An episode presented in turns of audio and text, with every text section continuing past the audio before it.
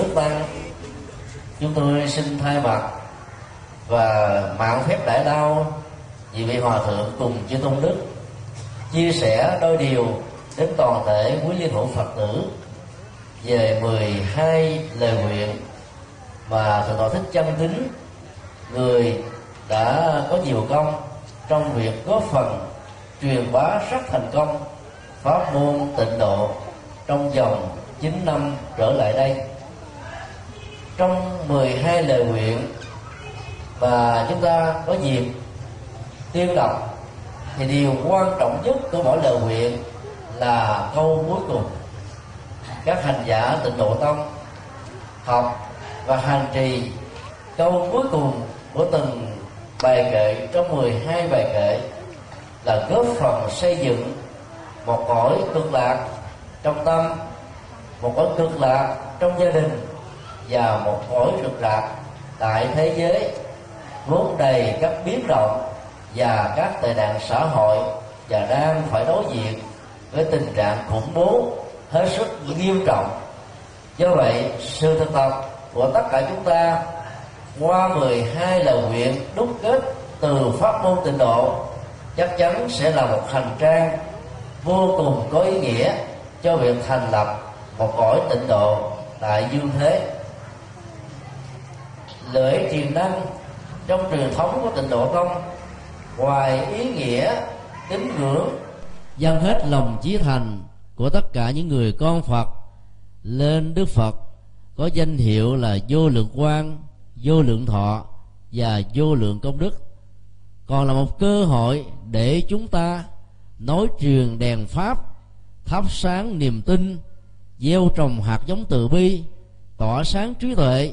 khai tâm mở trí để mọi người, mỗi già, mỗi quốc gia và toàn thế giới này luôn luôn sống trong ánh sáng bạch hào tượng trưng cho nhận thức sáng suốt, không bị lòng tham, lòng sân, lòng si làm vãn đục. Nhờ tự giác thắp sáng đó, truyền thống tâm linh của đạo Phật đã được mồi và truyền thừa trên 2.500 năm, và tại Việt Nam, nơi cách xa đất Phật vài ngàn cây số, vẫn thấm nhuần được ánh sáng của từ bi và tuệ giác. Do đó, tất cả chúng ta hãy nhớ ý nghĩa biểu tượng và tâm linh của đại lễ hoa đăng, cầu nguyện thế giới hòa bình, quốc dân an lạc và mọi nơi được yên ấm bình an. Và giờ đây, xin quý vị hãy cùng chúng tôi chia sẻ và thực tập 12 lời nguyện của hành giả hành trì Tịnh Độ Tông. Trong lời nguyện thứ nhất, câu cuối như thế này: hôm nay và mãi mãi. Tính cách của hôm nay và mãi mãi là một phương diện của vô lượng thọ. Nghĩa đen của vô lượng thọ là tuổi thọ không giới hạn. Kể từ khi tuệ giác được phát sinh, ánh sáng nhận thức đó sẽ soi đường dẫn lối cho chúng ta trong cuộc đời. Và do vậy, nơi nào thắp sáng tuệ giác, nơi đó hạnh phúc, bình an, đạo đức có mặt. Đạo đức và tuệ giác như đôi cánh chim sẽ giúp chúng ta bay cao, bay xa trong cuộc đời, vượt thoát tất cả mọi nỗi sợ hãi và những hệ lụy về luật pháp. Do vậy, ta hãy phát nguyện kể từ hôm nay, khi tiếp nhận ánh sáng tuệ giác của Đức Phật A Di Đà qua việc tiếp rửa của Hòa Thượng Chứng Minh, lòng chúng ta, đời sống chúng ta và tất cả người thân, người thương trong gia đình luôn luôn lấy ánh sáng tuệ quang, lấy ánh sáng bền bỉ đó làm phương châm dẫn đường soi lối. Ở trong kinh A Di Đà có câu chấp trì danh hiệu. Chấp trì là sự nắm giữ. Nhờ sự nắm giữ các công đức, các việc làm và đặc biệt là tuệ giác, chúng ta đi đâu cũng có người đạo diễn vô cùng sâu sắc cho hành động, cho tương lai, cho sự nghiệp và cho sự bình an của bản thân mình. Và do vậy, trong bất kỳ tình huống nào, hoàn cảnh gì, thuận hay là nghịch, các hành giả Tịnh Độ Tông đều chấp trì danh hiệu Đức Phật A Di Đà với ánh sáng tuệ giác vô lượng Để từ đó ta có thể vượt qua tất cả mọi khổ ách, hướng về thế giới của bình an. Trong lời nguyện thứ hai, chúng ta cầu rằng tâm trí được khai sáng, tham, sân và si và ba độc tố vô cùng nguy hiểm, làm cho tâm ta mờ, trí ta không được khai quang. Tuệ giác có sẵn trong mỗi con người, đó là tuệ giác Phật ở trong mỗi chúng ta. Tâm ta hướng tới tuệ giác sẽ trở thành Phật. Phật ngự trị trong tâm ta sẽ mang lại sự bình an và hạnh phúc lâu dài. Hãy làm sao với nỗ lực tinh tấn để khai phát bồ đề, hướng đến tuệ giác, sống một cách có hướng dẫn,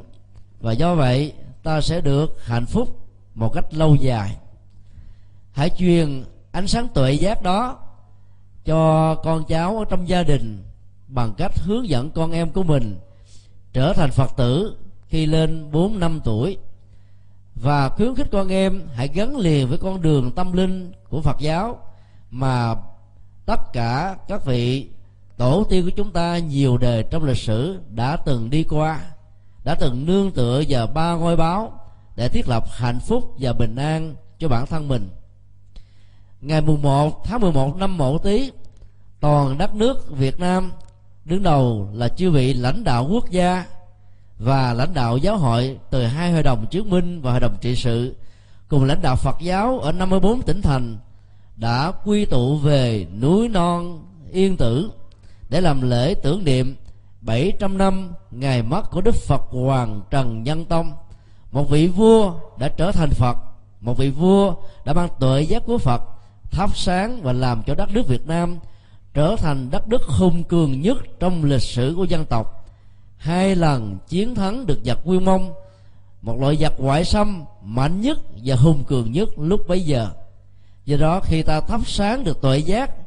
làm cho tâm mình được mở,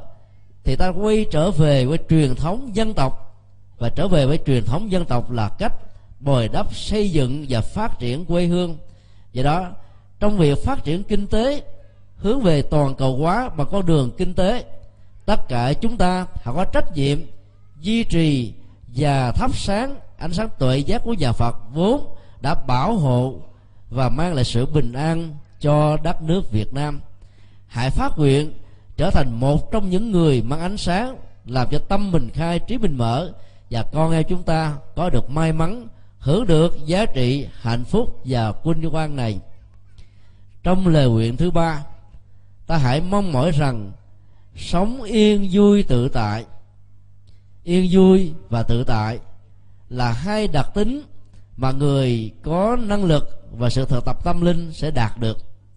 An vui không phải là những biểu hiện của khoái lạc giác quan, mắt thấy, tai nghe, mũi ngửi, thân nếm, vị nếm, thân xúc chạm, ý tưởng tượng có thể tạo ra những niềm vui, trong đó phần lớn chỉ là những thoáng chốc ảo giác diễn ra trên não trạng của con người. Rất nhiều niềm vui như thế đã làm cho chúng ta bị chìm đắm trong nỗi khổ và niềm đau. Niềm vui vật lý, niềm vui sinh lý, niềm vui đời sống gia đình, có cái tốt, có cái tiêu cực, có cái chí thiện và có cái phàm tục. Là những bậc phụ huynh, chúng tôi mong mỏi các vị hãy hướng dẫn con em của mình hướng tới một niềm vui trong sáng, một niềm vui có tương lai, một niềm vui có sự đóng góp, và niềm vui đó làm cho mỗi giây phút đi qua trong cuộc đời với những sự đóng góp không thể nào để lại bất cứ một nỗi hối hận gì. Tất cả những niềm vui trong những trò chơi điện tử, những niềm vui trong thoáng chốc chỉ là nỗi bận lòng và đánh mất tương lai ở hiện tại. Do đó hãy giúp cho con em chúng ta sống một cách tự tại như Bồ Tát Quán Thế Âm với danh xưng là quán tự tại, nghĩa là sống bằng con mắt quán chiếu. Con mắt quán chiếu đó là một tuệ giác để giúp ta thấy rõ được nhân quả quyết định tất cả mọi sự vật hiện tượng trong cuộc đời. Trong kinh tế cũng có nhân quả của kinh tế, trong giáo dục, văn hóa, đạo đức cũng có nhân quả của nó. Không có sự vật hiện tượng nào vượt ngoài nhân quả mà có thể vận hành mà tồn tại được. Hiểu thấu được điều đó, ta sống thuận với nhân quả bằng cách gieo trồng các hạt giống tốt, loại trừ các hạt giống tiêu cực, để hành động của chúng ta luôn luôn được bình an, hạnh phúc. Trong lời nguyện thứ tư, ta cùng nhau thực tập không ác ý với ai. Ác ý là một hoạt động tâm lý thể hiện qua nhận thức và thái độ rất tiêu cực, mà mỗi hành động có mặt của nó làm cho con người trở nên là bạo lực với bản thân mình và bạo lực với những người khác. Ngày 25 tháng 11 năm 2008, đất nước Việt Nam lần đầu tiên trong lịch sử đã ứng dụng luật phòng chống bạo lực gia đình, trong đó đều thừa nhận bạo lực về cảm xúc là nguy hại nhất. Có rất nhiều người chồng, có rất nhiều người cha, có rất nhiều người anh trai, em trai, cháu trai đã vô tình hoặc cố ý gây nỗi khổ niềm đau cho vợ, cho mẹ, cho chị gái, em gái, cháu gái, chích gái, và trở thành nạn nhân của những hành động bạo lực về cảm xúc. Bạo lực về cảm xúc có thể thể hiện qua sự tuyệt thông, không nói,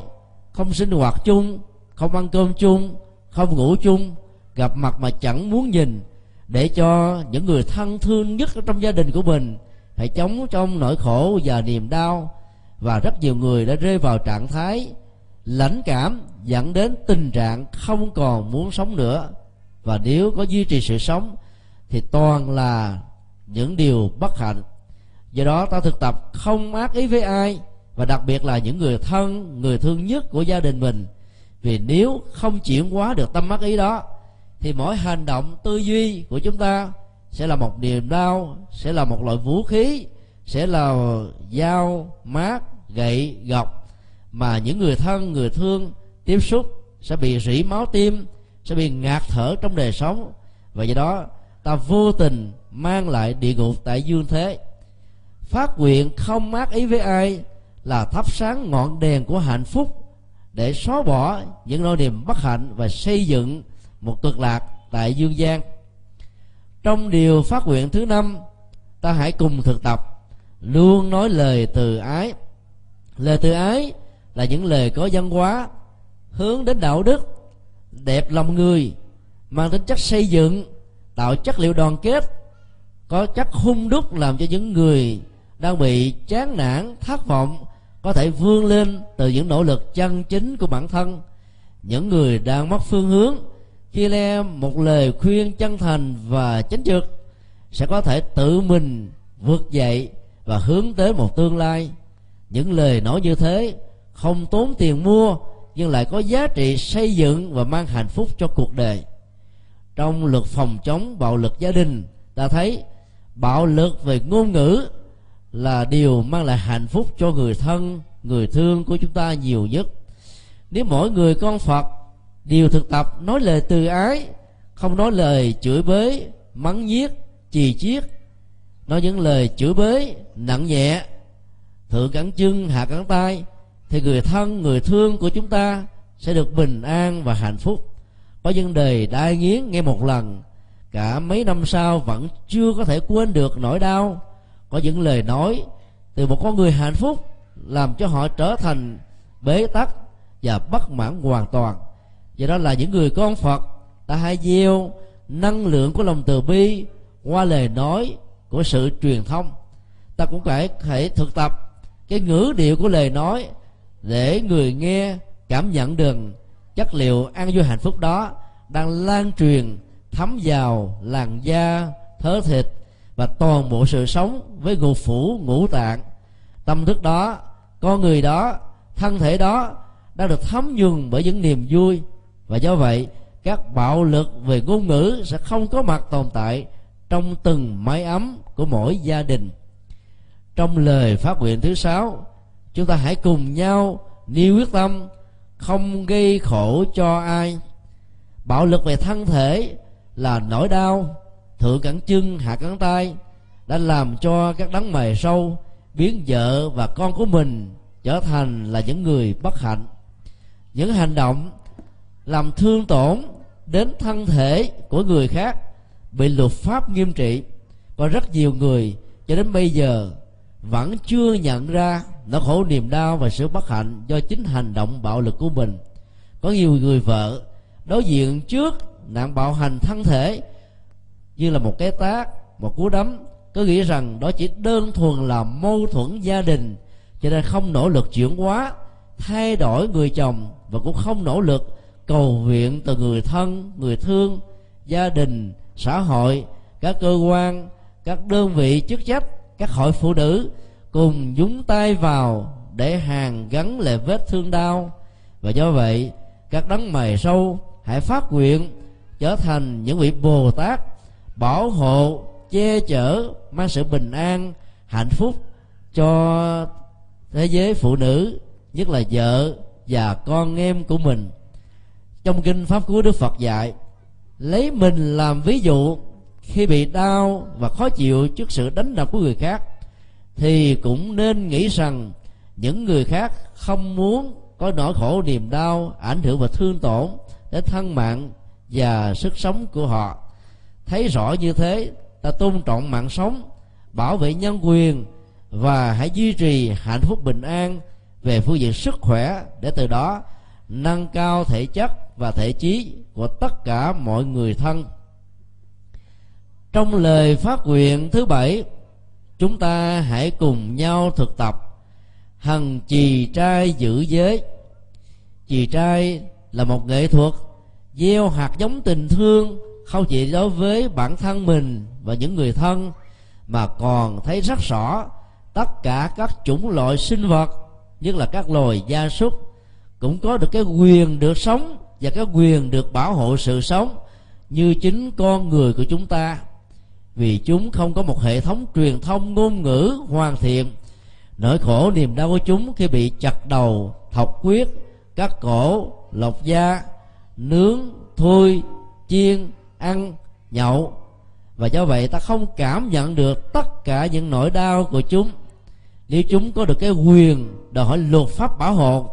thì có lẽ tất cả chúng ta trở thành những kẻ tội đồ. Cái bao tử này là nơi chứa nhóm biết bao nhiêu thân xác của các loài chủng vật đó. Ta biến bao tử này như là một đại nghĩa trang, ta đã dùi vô biết bao nhiêu mạng sống, mà trong số đó, theo lời dạy của Đức Phật, ở một kiếp xa xưa nào đó đã từng là người thân, ông, bà, cha, mẹ, vợ, chồng, anh em, bà con, làng xóm. Thấy được điều sâu xa đó, ta nên hạn chế nghiệp sát sinh. Nếu chưa có thể ăn chay trường thì khi ăn chay ta chọn những thực phẩm đã bị giết rồi, để hạn chế nghiệp sát một cách trực tiếp. Giữ giới là phát triển những điều đạo đức mà ngay cái giờ phút phát nguyện làm đệ tử Phật, ta đã tuyên bố trước Đức Phật và mong Ngài gia hộ cho mình từ nay cho đến trọn đời. Không giết người, vì ta tôn trọng sự sống, thiết lập hòa bình, bảo hộ sự bình an. Không trộm cắp là ta tôn trọng sở hữu tài sản của người khác, và bên cạnh đó phát nguyện chia sẻ sở hữu của mình cho các mảnh đời bất hạnh, cơ nhỡ do thiên tai hoặc là do chính tai nạn của con người tạo ra. Phát nguyện giữ điều không nói láo, ta tôn trọng và tuyên bố sự thật, nói những lời xây dựng, nói những lời hòa ái, nói những lời đoàn kết, nói những lời có ích, nói những lời mang lại chất liệu thương yêu. Và do đó ta đẩy lùi nỗi khổ niềm đau trong phương tiện truyền thông. Giữ điều đạo đức thứ 4, không ngoại tình, là góp phần xây dựng một xã hội mà trong đó các thành tố tế bào gia đình đều có được niềm an vui, hạnh phúc, chung thủy, một vợ một chồng. Nỗ lực làm việc này một cách tập thể, ta hạn chế một cách tối đa các bệnh truyền nhiễm mà nạn dịch HIV và AIDS đang là tiếng chuông báo động có khả năng diệt chủng loài người. Và do vậy hãy thực tập sự chung thủy một vợ một chồng vì hạnh phúc trong kiếp người với tư cách là người tại gia, không cho phép và không tán đồng sự chia sẻ thân thể này với bất cứ một người thứ ba nào, dù chỉ là trong tâm tưởng. Giữ giới như thế thì hạnh phúc và niềm vui sẽ có mặt. Giữ điều đạo đức thứ 5, không uống rượu và các chất gây say. Ta biết tôn trọng sức khỏe của thân thể, ta biết tôn trọng tuổi thọ của bản thân mình, ta biết dè chừng và bảo hộ kinh tế của bản thân và những người thân. Làm được như vậy thì sức khỏe dồi dào, tâm trí sáng suốt và sự bình an có mặt ở mọi nơi. Trong điều phát nguyện thứ 8, ta hãy cùng nhau thực tập luôn nhẫn nại khoan dung. Nhẫn nại là nỗ lực cho tự thân mình khắc phục mọi chướng duyên, nghịch cảnh, thử thách vốn có, như là những phương tiện, như là những thách đố xung quanh chúng ta, giàu muốn hay là giàu không. Thực tập khoan dung là thể hiện tấm lòng rộng lượng, tha thứ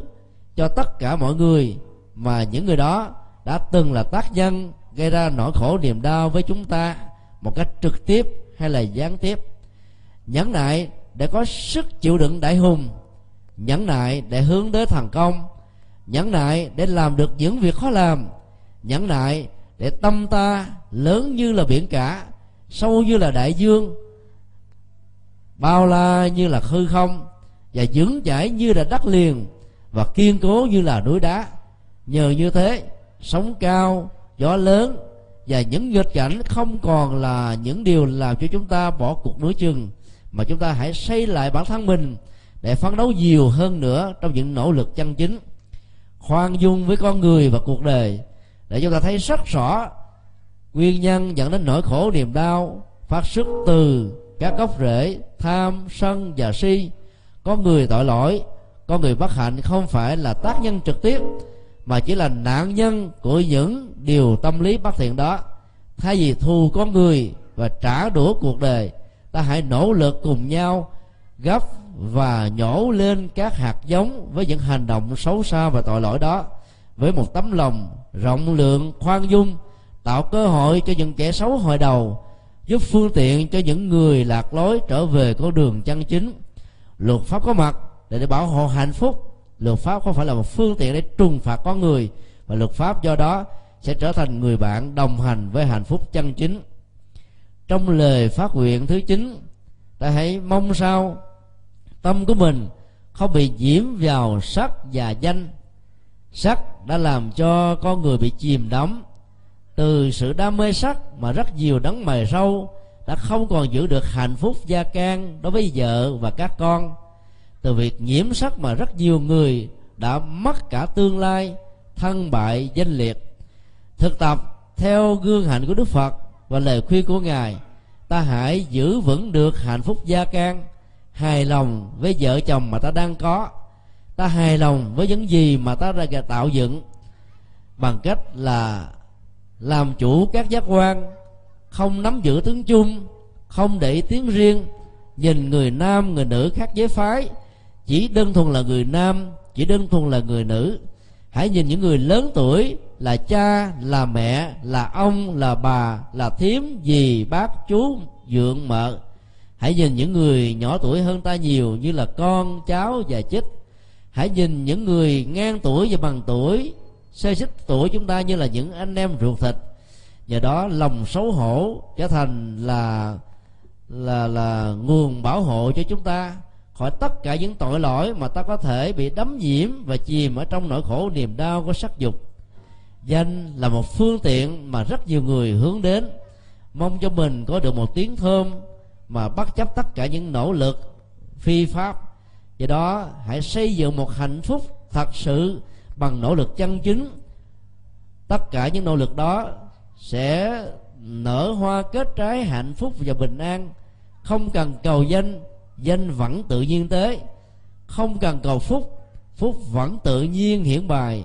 Không cần cầu thọ, tuổi thọ vẫn có mặt với chúng ta. Vì nhân quả là cán cân, là chân lý, là luật pháp rất là công bằng. Không ai có thể mua chuộc, không ai có thể lũng đoạn, không ai có thể làm khác hơn được. Cho nên sống với nhân quả chân chính thì ta sẽ có được danh thơm tiếng tốt mà không bị đắm nhiễm vào nó, để đời sống của mình mỗi giờ phút trôi qua là niềm vui, là hạnh phúc và sự bình an. Trong lời phát nguyện thứ 10, ta hãy cùng nhau thực tập trừ phiền não trái ngang. Phiền não là những nỗi đau về tâm lý, về cảm xúc. Quan trái là do người khác tạo ra, hoặc do mình hiểu lầm cùng tạo ra với người khác. Trong kinh Dược Sư, Phần tán thán sau khi kết kinh có câu như thế này: giải kiết, giải kiết, giải quan kiết, nhằm dạy chúng ta một nghệ thuật với lòng kiên nhẫn và sáng suốt của tâm, tháo mở những gút quan trái với người thân, với những người dưng, không phải một lần mà hết. Một câu chỉ có 7 chữ mà đến 3 đồng từ giải, tức là nỗ lực tháo gút. Bởi vì cái quan kết đó không phải chỉ mới được kết tụ ở đời này qua sự hiểu lầm hay là cố ý với những hành động bất thiện, mà nó đã từng có dây mơ rễ má từ nhiều đời. Do đó, nỗ lực một lần không xong thì ta hãy nỗ lực lần thứ hai. Lần thứ hai không thành tựu thì nỗ lực lần thứ ba, cho đến lúc nào các dây quan trái đó được kết thúc thì mới thôi. Nỗ lực quan trái, tháo gỡ quan trái như vậy sẽ giúp cho chúng ta có được một cái tâm bình an, thoát khỏi tất cả mọi phiền não. Ngạn ngữ phương Tây có câu: có 100 người bạn vẫn chưa đủ, nhưng có một kẻ thù là đủ mang lại khổ đau. Do vậy, học hỏi theo gương hạnh giải quan trái của nhà Phật, ta kết bạn và giảm thù, dùng lòng độ lượng và từ bi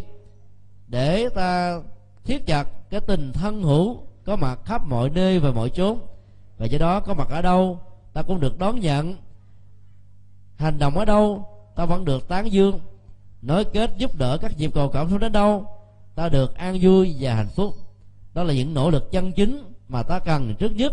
là thể hiện với người thân, người thương, và sau đó là tình làng nghĩa xóm, sau đó là quốc gia, sau đó là liên minh các quốc gia, sau đó là toàn thể chúng sinh, và sau đó là vũ trụ bao la này.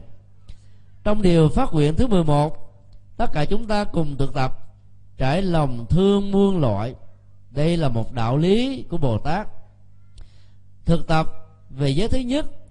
điều trọng tâm là không được giết người, vì tôn trọng hòa bình và sự sống của con người. Thực tập ở điều thứ 11 này, ta thấy rất rõ các loài động vật cũng cần có sự sống như chính chúng ta. Bên cạnh đó, cỏ cây hoa lá trời mây non nước, các loài thảo mộc cũng cần có sự sống, vì chúng là buồng phổi, vì chúng là một phương tiện trong lành cho đời sống và tuổi thọ của con người được đảm bảo. Học và thực tập theo lời nguyện thứ 11 này, tất cả chúng ta cùng xây dựng một thế giới cực lạc dưới hình thái là một thế giới xanh, một thế giới không có tất cả những khủng hoảng của chiến tranh, một thế giới không còn tất cả những ô nhiễm của môi trường, những ô nhiễm của lòng tham, lòng sân, lòng si, những ô nhiễm của đời sống phi đạo đức, trái luật pháp. Nỗ lực cùng làm như thế thì môi trường sạch xanh và đẹp này sẽ dành cho chúng ta và tương lai của con em mình. Trong lời nguyện cuối cùng, tức là lời nguyện thứ 12, ta hãy cùng nhau thực tập chí giảng sanh không phai. Có nghĩa là kể từ khi gặp được đạo Phật, hướng tâm đến sự thực tập của Tịnh Độ Tông, thì mỗi giờ phút trôi qua, lúc nào tâm ý của mình như là các hành giả hướng về ba ngôi báo, đặc biệt là nhớ danh hiệu Đức Phật A Di Đà, thực tập một cách trang nghiêm và chánh niệm, để từ đó các nỗi khổ niềm đau nếu có mặt cũng không thể nào bám víu vào dòng cảm xúc và đời sống của tất cả chúng ta. Nỗi khổ niềm đau ở đâu không có, không dưới hình thức này thì dưới hình thức nọ. Do vậy, sự thực tập làm sao để cho tâm ý của mình luôn luôn đầy ắp chánh niệm với danh hiệu của Đức Phật, và do vậy tất cả những bất hạnh có trở nên không có. Chúng ta thử hình dung, từ nãy đến giờ khi quý vị chăm chú lắng nghe lời ban đạo từ sâu sắc của Hòa Thượng trưởng ban trị sự của tỉnh hội, và do vậy tất cả những tiếng xe chạy ngang qua trước đường của chùa Long Sơn hầu như chúng ta không nghe thấy. Mắt chúng ta hướng về lễ đài, trước mặt là di ảnh của Đức Phật A Di Đà, kế đến là tôn nha của vị vị Hòa Thượng Chứng Minh và chư Tôn Đức. Mắt chúng ta sẽ không còn để ý tới tất cả những màu sắc, tất cả những hình thái xung quanh mình. Và cũng tương tự như thế, bằng nghệ thuật và phương pháp thay thế, khi ta mong cho tâm mình được bình an, hướng và danh hiệu của Đức Phật thọ trì một cách viên mật ngày và đêm, thì nỗi đau giàu có vẫn không có tác động đến chúng ta, bất hạnh giàu có không thể nào thao túng và xuôi dẫn mình được. Tất cả những nghịch cảnh giàu có đi nữa cũng không thể làm chao đảo và dẫn đến cảnh giới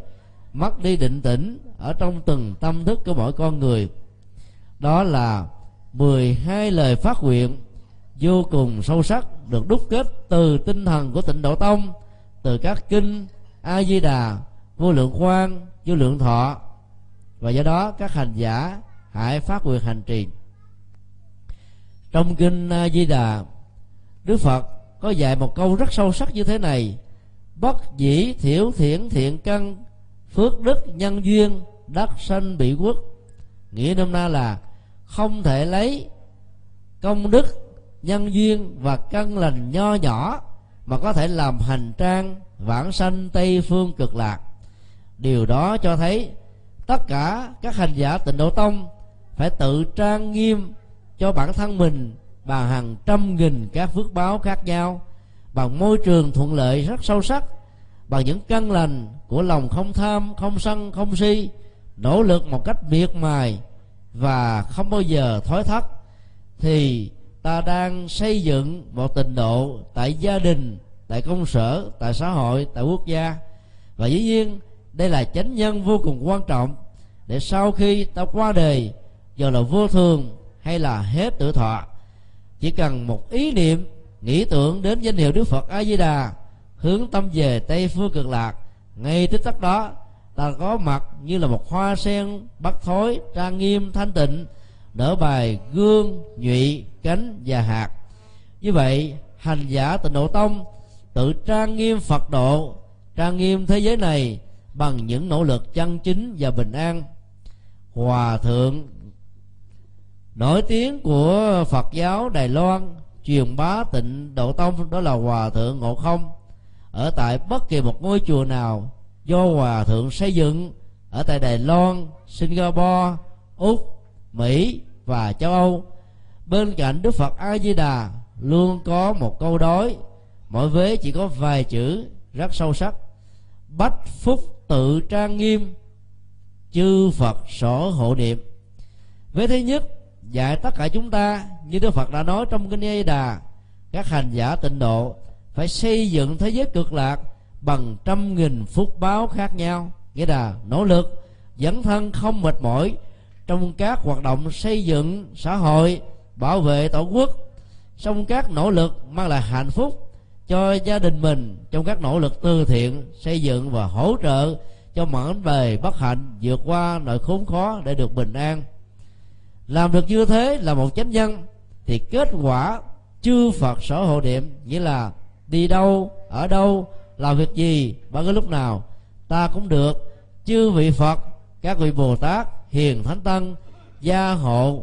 và giúp đỡ cho chúng ta được tội thành như ý nguyện. Nhưng rất tiếc, một số quý Phật tử thực tập hành hạnh của Tịnh Độ Tông lại quên đi cái vế đầu tiên là chánh nhân rất quan trọng, đó là trang nghiêm mình bằng trăm nghìn phước báo. Do đó chúng tôi tha thiết mong sao cho tất cả các hành giả Tịnh Độ Tông là các chiến sĩ tâm linh vô cùng tinh tấn, bất khuất hiên ngang trong những nỗ lực xây dựng việc lành, xóa bỏ điều ác, giữ tâm ý mình thanh tịnh, là góp phần xây dựng một thế giới tịnh độ tại dương gian này. Khi ta xây dựng được một thế giới tịnh độ tại dương gian thì sau khi qua đời, thế giới đó sẽ là khai hoa kết trái. Bởi vì Đức Phật đã dạy trong kinh, tương lai nằm trong vòng bàn tay của hiện tại. Hiện tại nếu không nỗ lực chân chính thì tương lai chỉ là một ước mơ, và ước mơ đó sẽ không bao giờ là thế giới của hiện thực. Tất cả chúng ta hãy nhớ, giáo pháp của Đức Phật nổi tiếng là cao siêu mà các nhà khoa học, các nhà đạo đức, các nhà triết học trên thế giới ca ngợi và thực tập theo, là vì có được yếu tố thiết thực hiện tại. Thiết thực hiện tại gồm có ba nghĩa. Thứ nhất là khi ta thực tập các điều tâm linh với các pháp môn của Đạo Phật thì ngay giờ khắc ta thực tập, ta đã có được niềm an vui, không phải chờ sau khi ta chết ta mới có được sự bình an, hạnh phúc. Thực tập giờ phút nào ta có được an vui giờ phút đó, và giờ phút hạnh phúc đó sẽ không kết thúc ở hiện tại mà còn tiếp nối, theo đuổi để phù hộ chúng ta trong tương lai. Thiết thực hiện tại thứ hai còn có ý nghĩa là ta hãy phụng sự chúng sinh như là một phương châm để cúng dường các đức Phật. Đây là đạo lý sâu sắc nhất của đạo Phật, khác với các tôn giáo nhất thần và đa thần. Các tôn giáo khác dạy chúng ta là hãy mến Chúa và sau đó là yêu người. Mến Chúa, Chúa được xem là đối tượng quan trọng nhất để được phụng thờ. Ai không phụng thờ Chúa, Chúa có thể xem đó là con chiên ngoài đàn, và do vậy niềm hạnh phúc bình an được hưởng, được an vui sẽ không có mặt. Trong cái đó đạo Phật không dạy chúng ta phụng thờ Ngài, đạo Phật không dạy chúng ta tôn thờ Ngài như Thượng Đế và Thần Linh. Đã dạy chúng ta hãy phụng thờ chúng sinh và đỉnh cao nhất là cha mẹ. Đức Phật đã nói trong kinh Tạng Bali cũng như là kinh điển Đại Thừa, mẹ và cha là hai vị Phật ở trong ngôi nhà của mình. Nếu ta với những hành động hoặc là sự vô tình hay là cố ý làm cho cha mẹ mình khổ đau thì tội đó rất là nặng. Dầu ta có dấn thân phụng sự xã hội và cộng đồng, ta vẫn chưa đủ sức để đền tạ tội lỗi mà mình đã gây ra nỗi khổ niềm đau cho hai đấng thiêng liêng nhất trong cuộc đời. Trên nền tảng của sự phụng sự cha và mẹ, đã thương kính tất cả những cụ già không có nơi nương tựa, sống một cách rất là khổ đau, màn trời chiếu đất, nghèo rất mồng tơi, có được nơi ăn chốn ở bằng những nỗ lực chân chính, giúp đỡ với tất cả tấm lòng. Mỗi một động tác, mỗi một hành động của từ thiện là mang lại niềm vui cho cuộc đời, chứ không phải là mang cái danh dự và tên tuổi cho bản thân mình. Làm được như vậy là phụng sự chúng sinh. Và do đó cho đến lúc nào trong cõi đời này không còn nỗi khổ niềm đau thì việc làm từ thiện mới được kết thúc. Đức Địa Tạng Bồ Tát rất đáng kính của chúng ta đã phát nguyện cho đến lúc nào tất cả các địa ngục trần gian không còn một người tội phạm, thì đến lúc đó Ngài mới phát nguyện chứng đắc đạo quả vô thượng bồ đề. Địa ngục trần gian có nhiều thứ, đó là những bức tường ngăn cách giữa vợ và chồng, đó là cảnh bất hiếu giữa con cái dành cho cha mẹ, đó là sự tranh giành quyền lợi giữa những người anh em, đó là sự thôn tính lẫn nhau giữa các quốc gia, đó là sự mạnh hiếp yếu giữa các dân tộc, đó là những hình thức bất công trong xã hội, đó là những điều bạo động bạo lực diễn ra giữa con người với con người, giữa con người với các loài động vật, giữa con người với thế giới thiên nhiên. Tất cả những điều đó cần phải được chuyển hóa để cho mỗi hành động, lời nói về việc làm là những ánh sáng quang minh, vô lượng quang, vô lượng thọ và vô lượng công đức của Đức Phật A Di Đà. Hãy cùng Đức Phật A Di Đà với nhân huệ của Bồ Tát và là tỳ kheo Pháp Tạng phát nguyện cùng nỗ lực xây dựng một tịnh độ dương gian thiết thực cho bản thân mình, và nhờ đó sau khi ta qua đời mọi quyền ước tự nhiên được thành tựu. Điều thiết thực thứ ba là đạo Phật không dạy chúng ta phải lệ thuộc vào các thần linh. Các thần linh phần lớn là do chúng ta mê tín với những nỗi sợ hãi, chưa đủ kiến thức để giải thích được vũ trụ, nguyên nhân và sự vận hành của nó. Tại sao có hiện tượng sấm sét? Tại sao có nạn động đất sóng thần? Tại sao có các thiên tai? Tại sao có hạn hán lũ lụt? Tại sao có bệnh dịch, cái chết? Vì sợ hãi, vì chưa đủ nhận thức để lý giải được các hiện tượng nhân quả trong thiên nhiên, ta nghĩ rằng các thần ác độc đã tạo ra những cảnh huống bất hạnh đó. Do vậy con người từ nhiều kiếp đã quỵ lị các ngài mong được sự bình an. Bây giờ ta thấy rất rõ, không nên phụng sự các thần mà hãy phụng sự con người, xây dựng tổ quốc, góp phần phát triển dân tộc là làm cho đất nước ngày được vinh hoa. Đất nước Việt Nam của chúng ta đã thành viên 150 của tổ chức thương mại quốc tế.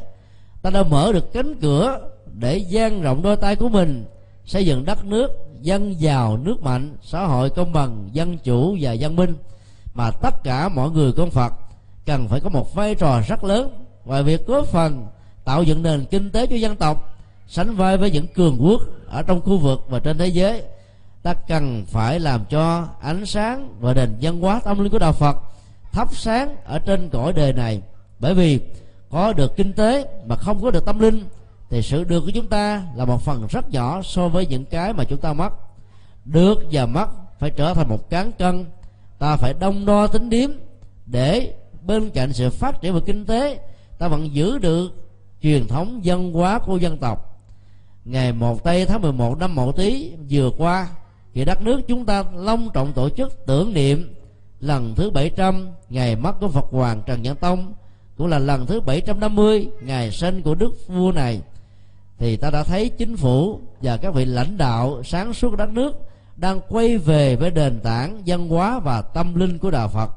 Điều đó cho phép chúng ta một niềm hy vọng trong tương lai đạo Phật sẽ là sự lựa chọn tâm linh vô cùng quan trọng và chính yếu tại quốc gia này. Đất nước Việt Nam với sự thịnh và suy đều có sự đồng hành của đạo Phật. Chưa bao giờ trong lịch sử của dân tộc đạo Phật đi ngược lại quyền lệ của quốc gia. Đạo Phật dạy chúng ta thương yêu tổ quốc và bảo vệ tổ quốc như là một trong 4 trọng ân mà tất cả mọi người cần phải thực tập và không thể thiếu, bên cạnh những ơn lớn khác là ơn cha mẹ, ơn thầy và ơn tất cả chúng sinh. Nhờ có họ mà các phận sự và nghiệp trong cuộc đời được vận hành một cách hanh thông và tốt đẹp. Là những người con Phật lấy đạo lý tứ trọng ân làm nền tảng, dấn thân mình trong xã hội để góp phần xây dựng một thế giới cực lạc tại chân gian. Đạo Phật còn dạy chúng ta 4 nghệ thuật đắc nhân tâm, đó là bố thí, tức là lấy lòng rộng lượng chia sẻ với những mệnh đề bất hạnh. Thứ hai là dùng lời nói trong sạch, mục đích trong sáng để mang lại hạnh phúc, hàn gắn các vết thương lòng thông qua ngôn ngữ và truyền thông. Thứ ba là lễ hành, tất cả mọi việc làm từ thân, khẩu và ý phải nhắm đến mục đích và hướng đến sự lợi lạc của mọi người. Dĩ nhiên trong lợi lạc của mọi người đã có lợi lạc của người thân và của bản thân chúng ta. Và cuối cùng đó là đồng sự, dầu là những nhà lãnh đạo, dầu là những người nắm quyền trong một tổ chức hay một công ty. Người lãnh đạo đó nếu có được cái tâm đồng sự, tức là hòa mình với tất cả các nhân viên, xem tất cả như là những người thân, thì khoảng cách của chủ và tớ không còn nữa. Lúc đó ta sẽ có được cái năng lượng từ bi tạo ra một uy đức. Những người cộng sự, đối tác trực tiếp và gián tiếp của ta sẽ xem ta như là những người thương kính nhất trong gia đình, cho nên họ sẽ trung thành và cùng nỗ lực để xây dựng một tổ chức, một công ty, một xã hội, một cộng đồng hay là một quốc gia rất là hùng mạnh. Đó là 4 nghệ thuật góp phần xây dựng hạnh phúc tại dương gian. Ngày hôm nay dưới sự chứng minh của vị hòa thượng lãnh đạo cao nhất của tỉnh hội Phật giáo tỉnh Bình Định và chư tôn đức tăng tại đây, hàng Phật tử chúng ta có được cơ hội để thắp sáng ánh sáng của Đức Phật vô lượng quang, tức là Đức Phật A Di Đà. Mong sao quý vị hãy nhớ, ở trên thân của từng chiếc cây đèn cầy đang được đốt và thắp sáng có một chú phúc rất lớn, tượng trưng cho phúc đạo đức, phúc bình an, phúc đầm ấm, phúc kinh tế thịnh vượng, phúc phát triển bền vững và phúc ngày càng được ấm no. Mong sao tất cả chúng ta không chỉ có được mơ ước chân thành đó, mà hãy cùng nỗ lực biến những mơ ước đó trở thành một hiện thực, đem phúc đó cho mình, gieo phúc đó cho người và xây dựng phúc đó cho dân tộc, tặng phúc đó cho thế giới, để thế giới này mãi mãi là của chúng mình trong niềm vui và hạnh phúc. Cầu chúc gia đình của toàn thể quý lực vị luôn được bình an, cầu thế giới luôn được hòa bình, đất nước chúng ta ngày càng vững mạnh và đi lên, cầu bình an hanh thông có mặt với mọi loài chúng sinh. Nam mô Công Đức Lâm Bồ Tát, Nam mô Quan Hỷ Tạng Bồ Tát Ma Ha Tát Tác Đại Chứng Minh.